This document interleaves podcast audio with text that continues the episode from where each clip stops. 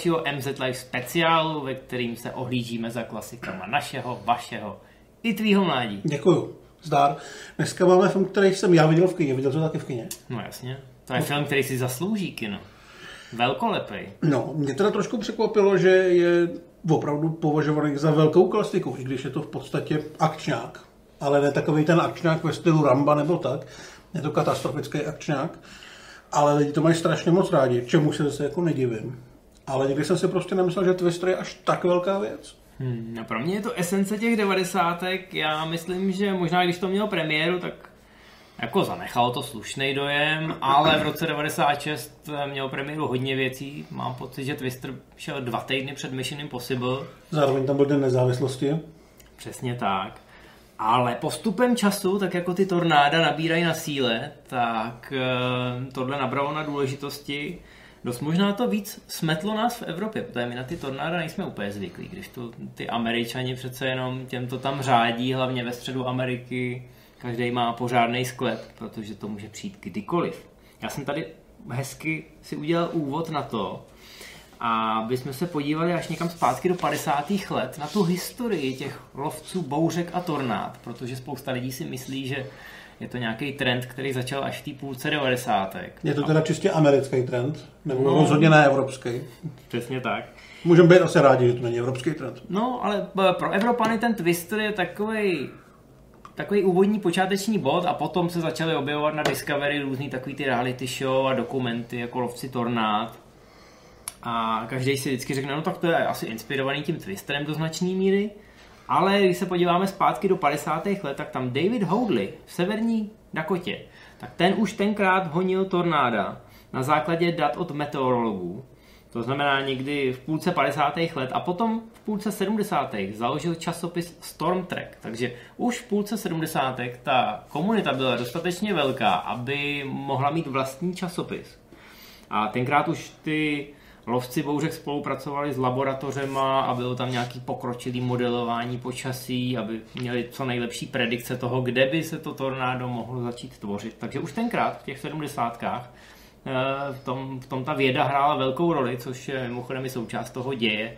Twistra, jak si za chvilku řekneme. Zároveň v těch 70. si toho všimla i ta americká televize, která o tom začala točit první dokumenty takže v Americe to fakt byla velká věc. Lovci tornád těch bylo čím dál víc a začali si tunit auta tak, aby vypadaly jako ty věci, které uvidíte v Twistru nebo vlastně ve všech podobných filmech z tohoto toho renku. Mám ten tuning je dost funkční, to není žádný rychlé a zběsilé. Tady jde o to, že to auto musíte obehnat úplně kolem dokola, aby bylo trošku jako vysavač, aby se vám ten eh, vzduch, ten vítr nemohl dostat pod auto, protože pak ho právě může zvednout nahoru jako palačinku a vy odletíte a už se nikdy nenajdete. Některé ty auta mají dokonce takový speciální borce, který zarazejí do toho asfaltu, aby se tam drželi, jako ten Spider-Man v tom jeho obleku. Takže je, je to jako dobře vymyšlený a jde tam o život. Takže já myslím, že někteří z nich eh, při tom tuningu postupovali na základě některých bolestných zkušeností. A měli to hodně vychytaný a už v roce 78 byl tenhle dokument a v tom to všechno bylo. Samozřejmě my v Evropě jsme tenkrát o nějakých tornádech neměli ani ponětí, takže na nás v půlce 90. samozřejmě ten twister působil dostatečně exoticky. A ten je právě o lovcích bouřek a tornád.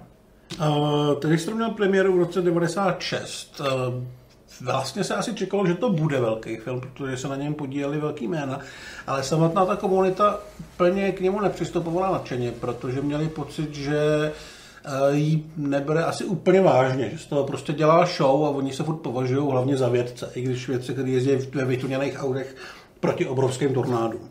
Ale byl v tom prostě malinko problém, ta kultovnost nakonec eh, se tam jako vybudovala v následujících letech. Ten film měl velký tržby a na základě toho se běžní lidé začali zajímat o to, jestli ty lovci tornád jsou opravdoví, jestli to, co viděli ve filmu, tak opravdu existuje.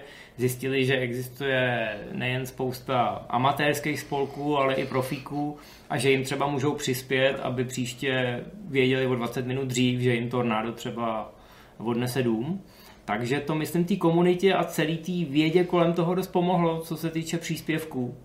Takže nakonec eh, ten Twister vzali na milost. Ostatně, jak jsme řekli, hlavně i v té Evropě a Ázii to uh, tuhle problematiku ukázalo jako relativně novátorskou. Úplně celý to začalo v roce 92, kdy Stevenu Spielbergovi v jeho společnosti Amblin někdo sepsal asi desetistránkový takový ten pitch, takovou tu představu, jak by mohl vypadat blockbuster právě s tímhletím tématem. V Hollywoodu to tenkrát bylo ještě docela pole neorané. Jak už jsme řeklo, řekli, bylo několik televizních dokumentů, byly nějaký časopisy, ale pořádný film o tornádech vlastně nebyl. Spielberg tady je vlastně dost důležitý jméno, protože Twister, i když měl premiéru až po několika letech, tak byl velký, drahý projekt, který měl být dobrodružný, měl být v rámci možností docela drsný ale pořád hlavně rodinná podívaná. Takže trošičku to asi chtělo jít na stejný vlně jako Jurský park, akorát místo dinosaurů by tady byly ty obrovský tornáda. Takže není vlastně náhoda, že scénář dostal za úkol sepsat Michael Crichton a jeho manželka. Dostali za to 2,5 milionu dolarů, což bylo vlastně hodně peněz pro scenáristy. Musíme si uvědomit, že v roce 92 Spielberg s Crichtonem akorát dělali na Jurském parku takže spolu měli asi nadstandardní vztahy. A Spielberg věděl, že Crichton i jako spisovatel je hodně pečlivý, že on si vždycky udělá ty rešerše, eh, většina jeho thrillerů se odehrává třeba v lékařském prostředí nebo ve vědeckém. A on vždycky si dává hodně záležet, aby mu tam všechno sedělo. Takže ale zároveň hrozilo, že ten scénář bude trošku suchý takže Spielberg měl v záloze ještě pár men, který by mu to mohli okořenit. Nastoupili script doktoři, což jsou lidi, kteří vlastně upravují ty hotové scénáře, aby tam někdy dodali hlášku nebo zrychlili tempo a takový. Takže ke scénáři se dostali Joss Whedon, dostal se tam Steve Zelier a Jeff Nathanson, což jsou vlastně tři hodně velký jména mezi scénáristama, každý ale z úplně jiných důvodů. A toho prvního asi nemusíme představovat, natočil první, druhý Avengers, e, dělal Serenity, a podobné věci. Že... Jeho trademarkem jsou takový ty odlehčený dialogy, to popichování tak. mezi postavama. Jo, takže když oni někam jdou proti tomu tornádu a hrozně na sebe hláškou, tak to je pravděpodobně on. Jeff Nathanson zase napsal o něco později eh, křižovatku smrti, takže tam je ta chemie. A Steve Zellien dělal Schindlerův seznam, takže zase asi tyhle ty dva malinko krotil a dostával to zpátky do takového toho uh, dramatického území, aby to nebyla zase úplně komedie. Každopádně naprosto scenaristická elita se tam pohybovala. A díky tomu ten film si myslím, že dneska funguje skvěle právě přesně tak, jak ty tvůrci chtěli, jako velký rodinný film, kterýho si třeba občas řeknete, že to je možná trochu blbý, ale neodejdete od toho, protože to je zábavný. Je tam ten typický amblinovský důraz na ty postavy. Že to není jenom o těch eh, velkolepých efektech a o tom tornádu, ale svým způsobem ty hlavní dvě postavy, které hraje Bill Paxton a Helen Hunt, procházejí něčím, co bys čekal spíš v romantické komedii, protože... Oni hrajou manželé bývalí. Hrajou furt ještě manželé, manžele, protože... Ale před rozvodem. No, byl Paxton, který z, to, z toho oboru těch lovců tornád už odešel a momentálně dělá rosničku na nějakém televizním kanále. Tak právě přijede naštívit tu postavu Helen Hunt, která se chystá ulovit nějaký další tornádo a chce od ní, aby konečně podepsala rozvodový papíry. Přijde tam dokonce se svojí nastávající, aby asi viděla, že to myslí vážně a že se teda opravdu hned potom vezmou. No ale Helen Hunt se k tomu furt nemá, protože zrovna na obzoru se objeví nějaký tornádo, takže byl Paxton samozřejmě jede s nima a zároveň ta jeho nadcházející najednou vidí, Eh, jaký byl ten jeho předchozí život. Jo? Když honí to tornádo, tornádo občas uhne nějakým špatným směrem, odhodí tam nějakou stodolu, krávu nebo nějaký nákladák a je to adrenalina. Najednou i ten byl ten vidí jako, hele, to vlastně byl docela dobrý ten adrenalin. A jak všichni víme, tak tyhle adrenalinové prožitky spojují lidi, takže najednou začnou... Nebezpečný rychle si to přímo říkali, že Přesně tak, Jan Devon s tím má zkušenosti. Takže ta jeho snoubenka najednou vidí, proč se ty dva, Helen Hunt a Bill Paxton, jako e, do sebe původně zamilovali a vlastně si nakonec uvědomí, že jsou jeden pro druhýho udělaný, že si sebe navzájem zaslouží a že ona by rozhodně jako takovýhle život vést nemohla. Takže v podstatě je to taková romantická komedie částečně. Přesně tak. A to je na tom hrozně hezký, to v jiných uh, katastrofických filmech nevidíte a dodává to tomu ten odlehčený tón. Byl Paxton s Helen Hunt hrozně hezký hláškou, přesně jak říkáš, i když se řídí někam vstříc nějakému obrovskému tornádu. Zároveň to dává jiný feeling. Zároveň tam jsou ale postavy, které mají vyloženě hláškovat, takový ty vedlejší, což v tomto případě je Philip Seymour Hoffman, který už tehdy byl samozřejmě strašně dobrý herec, ale tady hraje takový to takový to tele, který je zapálený do tohohle toho uh, dost divného koníčku, ale je tam úplně super. Ten film opravdu v tomto směru šlape a je zábavný pořád. Nejenom, že tam jsou ty tornáda, mm. což vlastně není, není úplně běžný u podobných filmů. A tady je asi nutný říct, že Bill Paxton vlastně on se asi nikdy nestal hvězdou, ne? Když to takhle řekne. Všichni ho mají rádi. Vždycky měli. Ale nikdy to nebyla hvězda. Naštěstí má Jamesa Camerona, Tak. který při něm stojí jako anděl strážný a doporučil ho Spielbergovi. Mhm. Na tu roli se stála docela dlouhá fronta. Původně měl hrát Tom Hanks, který vlastně už eh, byl v tom projektu zaháčkovaný docela hodně, dokonce už si vybíral kostýmy a šelo se to tak, aby to, šil, aby to sedlo jemu. Já si myslím, že tu roli by dal bez problémů, bylo by to přesně pro něj, ale vycouval z toho, dál tam byli Kurt Russell nebo Kevin Costner, ale nakonec to dostal Paxton nejenom díky té přímluvě Camerona, samozřejmě to asi pomohlo, ale ukázalo se, že je prostě super v té poloze takového toho jižanského sympatiáka a obyčejného chlapa, kterého byste mu asi věřili. Kurt Russell a Costner jsou furt moc hrdinové. Hmm, Paxton a... tedy takový obyčejný. Původně jsem měl natáčet totiž v Kalifornii, ale Jan Debon si řekl, hele, ty tornáda řádějí spíš v těch jižan- jižanských státech a pokud to chceme udělat věrohodný a pořádně, tak pojďme to udělat třeba v Oklahomě. Jo, možná nedostaneme daňové vratky, jako bychom dostali v Kalifornii, ale bude to působit věrohodněji a díky tomu se ten Paxton podle mě i dostal do hry, protože najednou potřebovali někoho, kdo tam bude jako ryba ve vodě. Ostatně i Helen Hunt eh, měla nějaký předchůdkyně, měla tam původně být s Hanksem Laura Dern, která si zahrála v Jurském parku právě, ale to spojení vyšlo úplně krásně a ta chemie mezi nima je hmatatelná od první vteřiny. Věříte jim ten bývalý manželský pár? Okamžitě jako z nuly na 100 ve chvíli, kdy se vidějí, tak se rozjedou a je vám jasný, že tyhle dva se znají už mnoho let a Tak oba sice hvězdy nebyly, ale je nutný říct, že Helen Hunt eh, o rok nebo dva později dostala Oscara. Za lepší už to nebude, kde je výborná. Paxtona, jak už jsem říkal, toho prostě měli rádi úplně všichni, úplně v jakýkoliv roli. Takže na těch plagátech to možná nikoho nelákalo, zrovna tyhle dva vidět, ale protože za nima bylo to obrovský tornádo, tak to fungovalo přesně tak, jak mělo. No a pak Jan de Bond, ty si hezky zmínil, že ten film od Sejpa, podobně jako nebezpečná rychlost, pořád neustále tlačí na tu pilu. Ale nemuselo to tak být. Taky tady byly jiný režisérské volby, byly tady Spielbergovi známí, třeba Robert Zemeckis, ale všichni byli zrovna po, po krk eh, v nějakých jiných projektech a nemohli z toho vycouvat.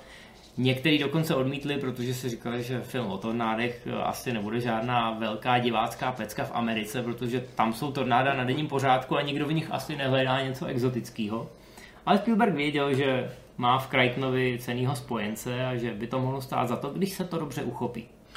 A nakonec teda Debon do toho šel, i když i on byl docela jednu chvíli daleko od toho projektu, protože si chystal vlastní věci. Nebezpečná rychlost byl samozřejmě obrovský hit a o něm se okamžitě začalo mluvit jako o nastupující režisérský hvězdě akčních filmů. Takže chystal vlastní Godzilla, která nakonec padla, protože Debon chtěl víc peněz, než bylo studio ochotní dát. Takže se mu uvolnila nějaký časovou rozvrhu a mohl kejvnout na Twista, který vlastně měl velmi štědrý rozpočet a on se tam mohl opravdu vyblbnout, jak potřeboval a jak chtěl. A Godzilla po něm natočil vlastně Roland Emmerich, který ten samý rok dělal ten Den nezávislosti, takže tihle ti dva evropští filmaři šli proti sobě a viděli na tom akorát, akorát diváci. A šli proti sobě s filmama, které jsou do jisté míry takový poslední svýho druhu. Uh-huh. Filmy, které kombinují praktické efekty a CGIčko. Když se podíváte dneska na Den nezávislosti a budete opravdu pozorně koukat, tak budete možná překvapený, kolik je tam miniatur a jak hezky a nadčasově to vypadá. A De Bond, když se o tomhle bavil se Spielbergem, tak Spielberg mu dal za pravdu. De Bond si říkal, hele, ty si tím svým jurským parkem spustil takovou velkou revoluci a teď všichni budou chtít levný CGIčko, zjistí, že to jde v počítačích udělat mnohem s nás. Ne vždycky levnějc, ale s nás, než jet někam na plac, něco tam postavit, něco tam vyhodit do vzduchu. A já bych si chtěl ještě natočit toho Twistra postaru, aby tam opravdu jako byly ty velký vychry a aby když tam teda odletí barák, takže ho pověsíme na čtyři helikoptéry a odneseme ho mimo záběr. A možná, že už tuhle šanci mít nebudu. No a Spielberg s tím souhlasil. Eh, Film nakonec produkovali Warneri a Universal, aby se dal ten rozpočet dohromady. Jak říkám, to téma těch tornád asi nebylo dostatečně lákavý, ale nakonec se teda počítalo se 70 milionama. Warneri si vzali pro sebe americkou distribuci a Universal mezinárodní a obě studia teda přisypali nějaký peníze, něco přisypal i ten Spielberg a dal se to dohromady a mohlo se jet natáčet. Eh, To natáčení v té Oklahomě bylo teda hodně divoký, skoro jako to počasí v tom filmu. Uh, ještě teda, než se dostaneme k tomu natáčení, není asi fair říkat, že ten film vznikl jenom díky tomu, že tam byly ty praktické efekty, uh, ty triky počítačové tam jsou, dělalo je ILM a než vlastně film dostal zelenou, tak museli vytvořit minutový sestřih právě blbnutí tornád, aby se ukázalo, že to funguje dobře a jakmile uh, to viděli ve studiích, tak řekli, OK, jdeme do toho nasypat ty obrovské peníze. Takže bez CGI to nešlo ani tehdy, jenom ho tam je prostě míň, než by asi... Než byste si než mysleli. byste si mysleli.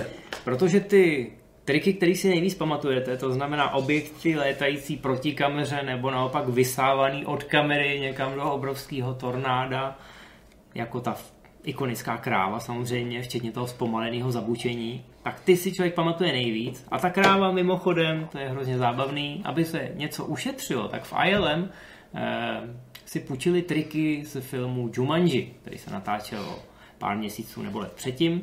A tam je taková scéna, kdy ty zvířata z té africké savany jsou vysátý takovým vídem zpátky do té deskové hry. Takže podobný efekt. A tenkrát byla vysávaná zebra. A oni tu zebru vzali, přeskinovali ji, přerenderovali ji na krávu. A vypadalo to velmi dobře a krásně to tam sedělo. Takže ta kráva byla původně zebra. To je jenom takový detail. Ale jinak to byly praktické efekty. No, na jiných věcech se samozřejmě nešetřilo. Eh, Už jenom to, že se jo natáčí do té Oklahomy, tak to bylo jasný, že si to chce ten Debond užít a že chce, aby to bylo všechno maximálně věrohodný a všecko se hezky postavilo, bylo to praktický, aby se to mohlo rozbořit nebo odfouknout. Aby se to Mimochodem, opravdu... jak, jak chcete odfouknout věc, tak abyste to nemuseli dělat v počítačích, je nutný sehnat si motor od Boeingu 707, který pustíte na place, aby to tam všechno pěkně lítalo. Takže takhle prakticky tam byly ty efekty. Tak, a jak už jsem zmínil, když tam eh, odletí nějaká velká stodola, tak se prostě pověsila na helikoptéry, ty odtahly mimo záběr a pak se akorát jenom ty helikoptéry vymazaly. ILM taky hodně pracovalo na tom, aby vyměnilo oblohu za trošku zlověstnější, protože na place se samozřejmě hodně měnilo počasí, z čehož Jan de Bond eh, měl trošku nervy na pochodu, protože ne vždycky eh, bylo zamračeno tak, jak on potřeboval. A dokonce některý členové štábu dost nelibě nesli ty jeho změny nálad. On byl přece takový trošku prudčí, takže mu odešlo několik kameramanů a on nakonec, nakonec si musel ten film dotočit sám. On Což asi nebyl takový problém, on je původně kameraman. původně špičkový kameraman, takže to nebyl asi problém, ale je to trošku náročný, když musíte sedět na dvou židlích. On to nakonec udělal tak, že ty finální scény zabíral z mnoha úhlů, že měl třeba pět až šest kamer.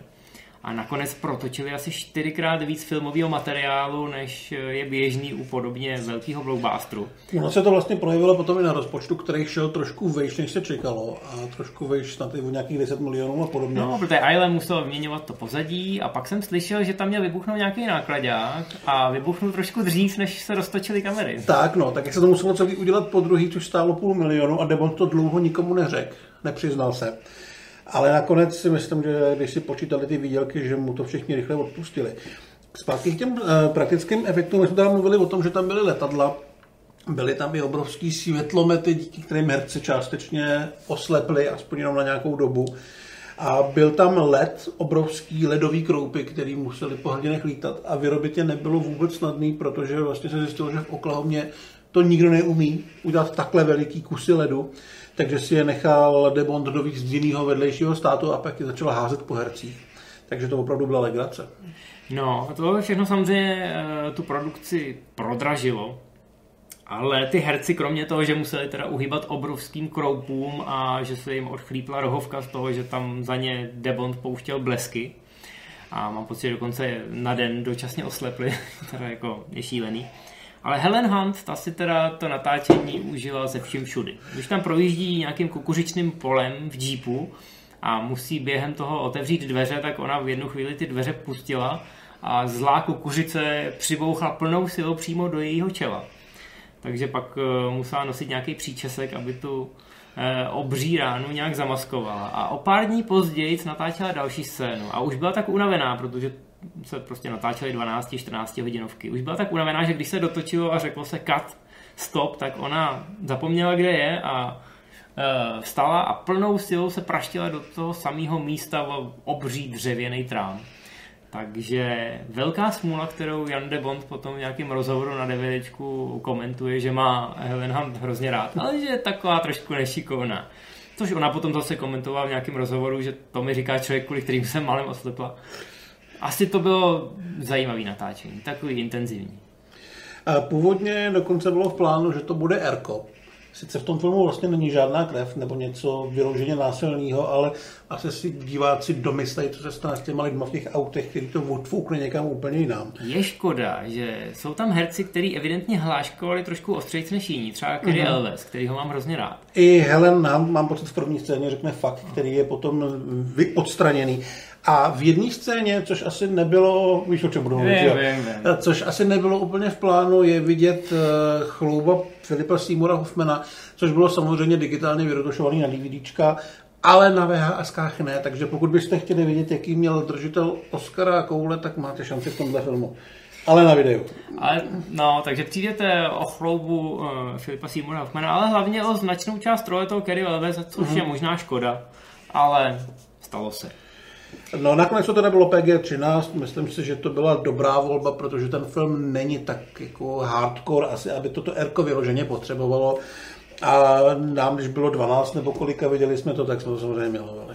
Já myslím, že na, na to, že jsou ty tornáda takový docela obrovský a zákeřný, ono to tam hezky leveluje, že nejdřív je tam tornádo F1, pak F2, pak F3, pak F4 a nakonec ta F5, která se objevuje jednou za 20 let tak máte hezký pocit toho progresu, skoro jak ve videohrách. A mimochodem ta F5 tam má tu důležitost, ještě se potom ta scéna, myslím, přitáčela na poslední chvíli, že v úvodu je tam vyrobený té postavě Helen Hunt takový malý trauma, kvůli kterýmu se vlastně z ní stane ta uznávaná lovkyně Tornád. Je to trošku podobný jako v kontaktu, uh-huh. kdy Jodie Foster se taky do té astrofyziky zaboří až po uši, protože jejímu tatínkovi se něco přihodí. Takže to se tam přidělalo možná i pro ty diváky, aby to víc vstáhlo do toho děje, což se evidentně povedlo, protože eh, ten komerční úspěch, navzdory tomu, že ta sezóna byla nabitá, byl poměrně značný. Já jsem slyšel i historku, že Steven Spielberg pak po dvou letech uspořádal nějakou soukromou projekci, kam pozval ty herce a zbytek štábu. Poprvé tam potkal byla Pexna. Poprvé se vlastně potkali s tím Spielbergem, který byl ta šedá eminence v pozadí, ale víceméně tomu Debontovi nechal eh, volnou ruku. A Spielberg je tam všechny pozval, ťuknul si s nima a řekl, moc vám všem děkuju, vydělali jste mi spoustu peněz. Takže to bylo hezký. No a Debond eh, k té kopii, která šla do kin, tak eh, tak dal takovou malou poznámku pro kinaře, aby ten zvuk teda pořádně voroštovali, protože je to to tornádo, že jo, aby to jakože zbořilo. Ono to má výrazný, výrazný basy, což je nutný říct, kvůli tomu, co teď budeš vyprávět dál. Má to výrazný basy a Eh, má to zvuky z těch efektových repráků, což jsou většinou relativně malé repráky, které dělají takový ty šumy v pozadí, ale díky kterým máte pocit, že jste uprostřed všeho dění. No a on říkal, aby se ty subwoofery a hlavně ty efektové repráky trošku voroštovaly. Eh, kvůli čemuž teda všichni kinaři, kteří ho poslechli, tak na konci projekce už neměli efektové repráky, protože všechny praskly. Jo, nebylo to, nebylo to na to namíchaný, on samozřejmě se nezeptal zvukaře, jestli to takhle může vodoštovat, ale říkal si, tak uděláme to, ať mají lidi zážitek. Asi to byly velmi dobrý projekce. Já jsem to viděl v kině a musím říct, že to bylo intenzivní. Nevím, jestli můj promítač zrovna eh, poslechnul instrukci pana režiséra, ale stálo to teda za to. Mimochodem jsou nějaké historky, že v nějakých drive-in kinech eh, v Americe přímo během představení to kino líznul uh, Hurikán. No, asi... to bylo uh, během představení, kdy se promítal Twister, ale časem se ukázalo, že to byla Urban Legend. Hmm. Ono to teda zlikvidovalo to kino, ale nebyli tam lidi a Twister tam teprve promítat měl. To bylo to, je, o pár hodin. Jako. To je zase hezký, abych to promítal i s tím mírně poníčeným kinem, protože to je, to je velká styl. No, to je lepší IMAX. No, to musím říct, že to je lepší než 4DX. Hmm. Ale ještě když jsme u té techniky, tady je nutný říct, že Twister byl první film, který vyšel na DVD, pokud se nepletu, mm-hmm. a poslední, který vyšel na HD DVD. Takže i tenhle ten přepisoval historii v tomhle tom směru. Na no, DVD teda nejsou, si, nejsou koule Filipa Seymoura Hoffmana. Já si pamatuju, že tenkrát se to na DVDčku i přibalovalo k nějakým přehrávačům, protože tenkrát nebylo moc na výběr. Mm. Takže některý prodejci přehrávačů nakoupili spoustu těch DVDček, aby měli co dát těm lidem k tomu. A myslím si, že tím i Spielberg myslel, že mu vydělají spoustu peněz, protože to byl film, který na DVDčku udělal velmi, velmi pěkný tržby. Oni i ty tržby v kinech byly velmi slušné, hmm. to byla skoro půl miliarda v době, kdy půl miliarda byly opravdu veliký peníze z kin. Nebylo to jako, že kdyby to udělala Marvelovka, tak by všichni držkovali, ale bylo to opravdu hodně peněz, takže fakt se z toho stal obrovský hit. Já si myslím, že ten pokus jít ve stopách toho Jurského parku se tady absolutně vyplatil. Byla to obrovská pecka. Uh, Jan de Bond, myslím, po Twistru měl úplně krásně rozjetou kariéru, i když no. už trošku získával pověst toho problémového režiséra. Spielberg mu tenkrát nechal volnou ruku, pak si myslím, že byl hodně překvapený, když mu de Bond dovolil čtyřikrát víc materiálu, než je běžný. A nezávidím teda střihači toho filmu, který mu to vždycky vybíjá z těch šesti různých úhlů a musel to vybíjat eh, hodně rychle, aby do toho ILM potom zvládlo dovalit všechny ty efekty. Ale byl to bohužel jeho poslední dobrý a úspěšný film. Já mám trošku, no jako nemám slabost asi, ale ta druhá nebezpečná rychlost podle mě je od těch lidí okopávaná víc, než by si zasloužila. No, jako jo, tam to je hlavně kvůli tomu, že tam prostě není jedno líp se Sandra Bullock reálně vůbec nikoho nezajímala. No, ale už je to taková trošku crazy komedie, Willem mm. Dafoe hraje toho záporáka, má už přetočenýho na jedenáctku a ten závěr, kdy ta loď asi 30 minut se neodvratně blíží k tomu pobřeží, tak to už, to už, to už není ono. Je pravda, že to má svý kouzlo. Zámek Hrůzy s Liamem Neesonem je regulárně špatný film a Tom Raider 2 je zapomen, zapomenutý hodný film. Není tak špatný jako Zámek Hrůzy, ale asi bych ho nikomu nedoporučil. No už je to ta úroveň Simon West. Tak, každopádně furt si myslím, že mu měl někdo něco nabídnout, nebo nevím, co se stalo. Já jsem měl opravdu tak špatnou pověst, že od roku 2003 natočil vůbec nic. Ani jako kameraman skoro nic nedělal. Něco jo, ale moc toho nebylo. A Nevím, už podle mě, není to teda jako situace jako u Johna McTiernana, který se vypařil v podobné době, ale z úplně jiných důvodů. Měl dobré důvody. Ano, ale klidně, kdyby mi někdo řekl, že Jan de Bond chystá malý akční film za 50 milionů, tak já budu zvědavý, co z toho vyleze. No, Každopádně Twister se stal takovým nesmrtelným pomníkem a etalonem tohohle specifického subžánru, což může teda Jana de Bonta hřát u srdce, protože i když se objevili Eh, potom teda ve chvíli, kdy na Discovery zažili vlnu popularity ty reality show, kde jsme sledovali ty lovce tornád, jak mají ty vlastní vytuněný auta a jak jsou, jsou, to, jsou to hobíci, ale fakt to žerou. A lidi se o to najednou začali zajímat a hrozně to začalo bavit. A Hollywoodem zase začaly obíhat některé scénáře, ve kterých tornáda a hurikány eh, hrajou značnou roli. Takže v roce 2014 se objevila taková Bčková náhražka, ale asi po dlouhé době jeden z těch ambicioznějších filmů. Uh, byl to uh, v Oku bouře nebo v Oku hurikánu to bylo? Člověče, no, jako je to Into the Storm, já si teď hmm, na ten Já že to je Into the Storm. Každopádně ale... je to o hurikánech, i kdyby to bylo v Oku bouře. A je to film, ve kterém uh, hraje Richard Armitage hnedka po Hobbitech, nebo tou dobou Hobbit, Hobbit nějak vznikali, já už nevím, jak to hmm. bylo.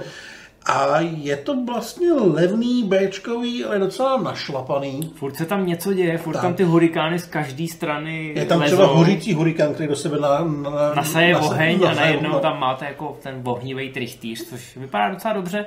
Je to teda kompletně digitální, což je na tom vidět a přesně se eh, ukazuje to, co říkal De Bond, že ty filmy o těch 20 let později budou vypadat jinak. Mm. Nás to trošičku mrzí, když vidíme ten Twister, tak furt, jako dobře, digitální kráva už trošku zestárla, a navíc víme, že to je zebra, ale všechny ty praktické efekty vypadají furt jako krásně a když se tam nějaká stodola roztřepí na tisíc kousků nebo tam odletí nějaký auto, tak máte pocit té hmoty, který u těch CGIčkových blockbusterů nevidíte, ale to Into the Storm to zase vynahrazuje tím, že to je krátký a furt se tam něco děje a furt tam něco lítá a vlastně neřešíte moc ty motivace těch postav, to je kliše nad kliše, ale jako taková jednohubka, myslím si, že i do kin, protože ty efekty nevypadaly úplně nejhůř. Ten film byl celkem úspěšný. Hmm. On to točil Steven Quayle, myslím, což je bývalý kaskadér a dělal nějaký uh, Final Destination 5, zrovna takový to lepší. Mm-hmm. Jo, tak je to Bčko, ale docela příjemně uteče a je fajn. Uh, pak tu máme Sharknado, což je samozřejmě fenomen sám o sobě filmy, které jsou cíleně strašlivě blbý a je to o tom, jak eh, se do tornáda nasaje. nasaje žralok. No a potom žraloci žerou lidi a je tam David Hasselhoff jako prezident a je tam Steve Beverly Hills.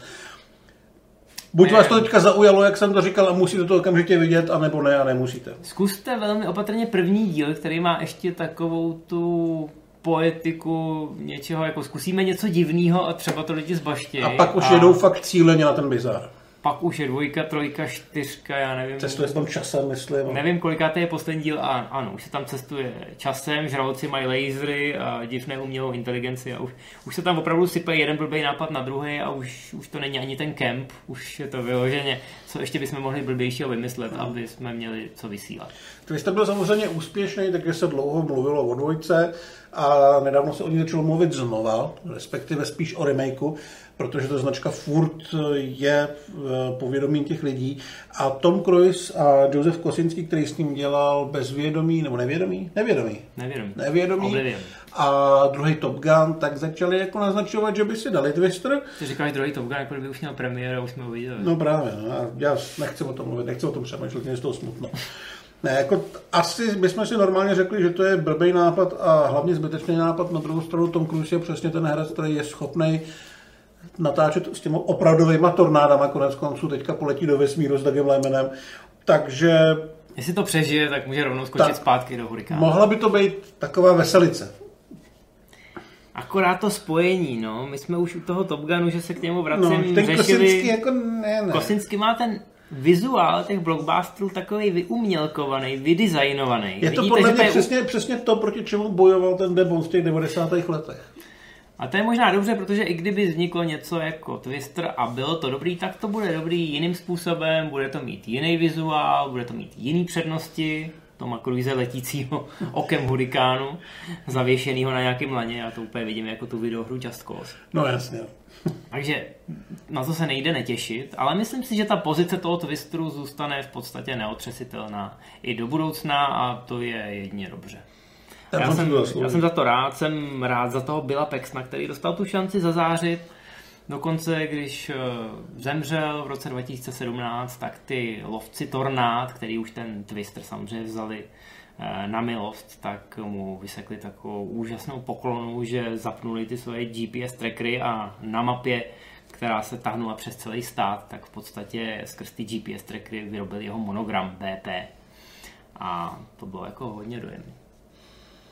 A tak. máme Billa Paxtona hrozně rádi, takže tohle pro nás byl i způsob, jak se za ním ohlídnout a jak se ohlídnout za těma echtovníma devadesátkovýma filmama a trošku vysvětlit, proč vypadají jinak než ta soudobá produkce a že to může mít i dneska svoje přednosti. Nebudeme nutně tvrdit, že jsou lepší než ty dnešní, to je samozřejmě pitomost, ale tady se sešel dobrý scénář, dobrý herci, režisér ochotný udělat úplně všechno pro to, aby to vypadalo dobře, velký rozpočet a výsledkem je opravdu film, který ve svém žánru je pořád absolutní špička a díky tomu, že se tam spoléhá na ty praktické efekty, tak pořád vypadá dobře. A když vlastně jsme na začátku říkali, že v ten samý rok měl premiéru Den nezávislosti, tohle je podle mě podobný případ, že oba ty filmy stárnou stejně rychle, stejně důstojně a furt baví stejně jako kdysi. Takže netruchlete, že jste to neviděli jako my v kině, protože dneska domácí kina nabízejí čím dál tím větší obraz i zvuk. Takže Jenom teda opatrně s tím štelováním zvuku. Jo. Bacha na ty efektové repráky. Radši si je trošku splumte, my nevíme, jaký instrukce dal Jan de Bond uh, producentům Blu-ray, tak abyste neritovali a nemuseli jít do nějakého elektra potom. Ale zkuste se na to mrknout a napište nám, jaký vy máte vzpomínky na Twister a na filmový tornádo jako takový. Čau. Star. Já jsem na schvál přeskočil ten hurikán, tak to jsou hurikány. No já jo, vím, no. A jaký je rozdíl mezi hurikánem a tornádem? No, no tornádo, se, tornádo se točí, hurikán je bouře, to je takhle. Já jsem o tom tam něco přímo, přímo jsem tam četl. Jo. Hmm, to je pravda, no. Jo, je, to, je to něco jiného. Jo. A vidíš, na tohle téma bychom měli jo, že malý dokon... pětiminutový dodatek. Že dokonce i ve finále... jsme falešné brýle a vousy ve finále dokonce vidíš, jak to nastává ty kamiony, tak to nejsou tornáda. To je Já prostě vím, no je to taková vlna. No. Jasně, takže slyšíte to děti. Matěj vám teď hezky vysvětlí, jaký je rozdíl mezi tornádem a hurikánem. Já to zase tak moc nevím, ale je tam rozdíl. Je tam rozdíl. Je tam rozdíl. Tornádo se točí. Tornádo se točí jako twister z KFCčka. Tak, jo, jako kornout. Přesně, zatočíte to a co schvátí, to už nenavrátí. A hurikán je velká svinská bouřka. A hurikán je taková bouřka, která se podle mě chová trošku jako vlna, taková pozemní. Hmm. Minimálně v tom filmu. A když se do ní, když se do ní zatočíte, tak vás prostě semele a hodí vás někam daleko za sebe. Ale to auto, který má v Hurricane Heights Toby Kebbell, by podle mě fungovalo v Twisteru, protože to je přesně to auto, který se zapíchne do toho asfaltu těma kolíkama. Plus v tom filmu háže po záporácích ty uh, kusy pneumatik nebo, nebo, nebo disky. No. Disky na pneumatiky a je to, nejlepší to jako film, docela zajímavá zbraň. Je to nejlepší film Roba Kohena od prvního rychlého zběsile, no. což je pochvala rozhodně. A milé děti, příště vám vysvětlíme rozdíl mezi vrtulníkem a helikoptérou. Mě samotně zajímá. Tak čau. Čau.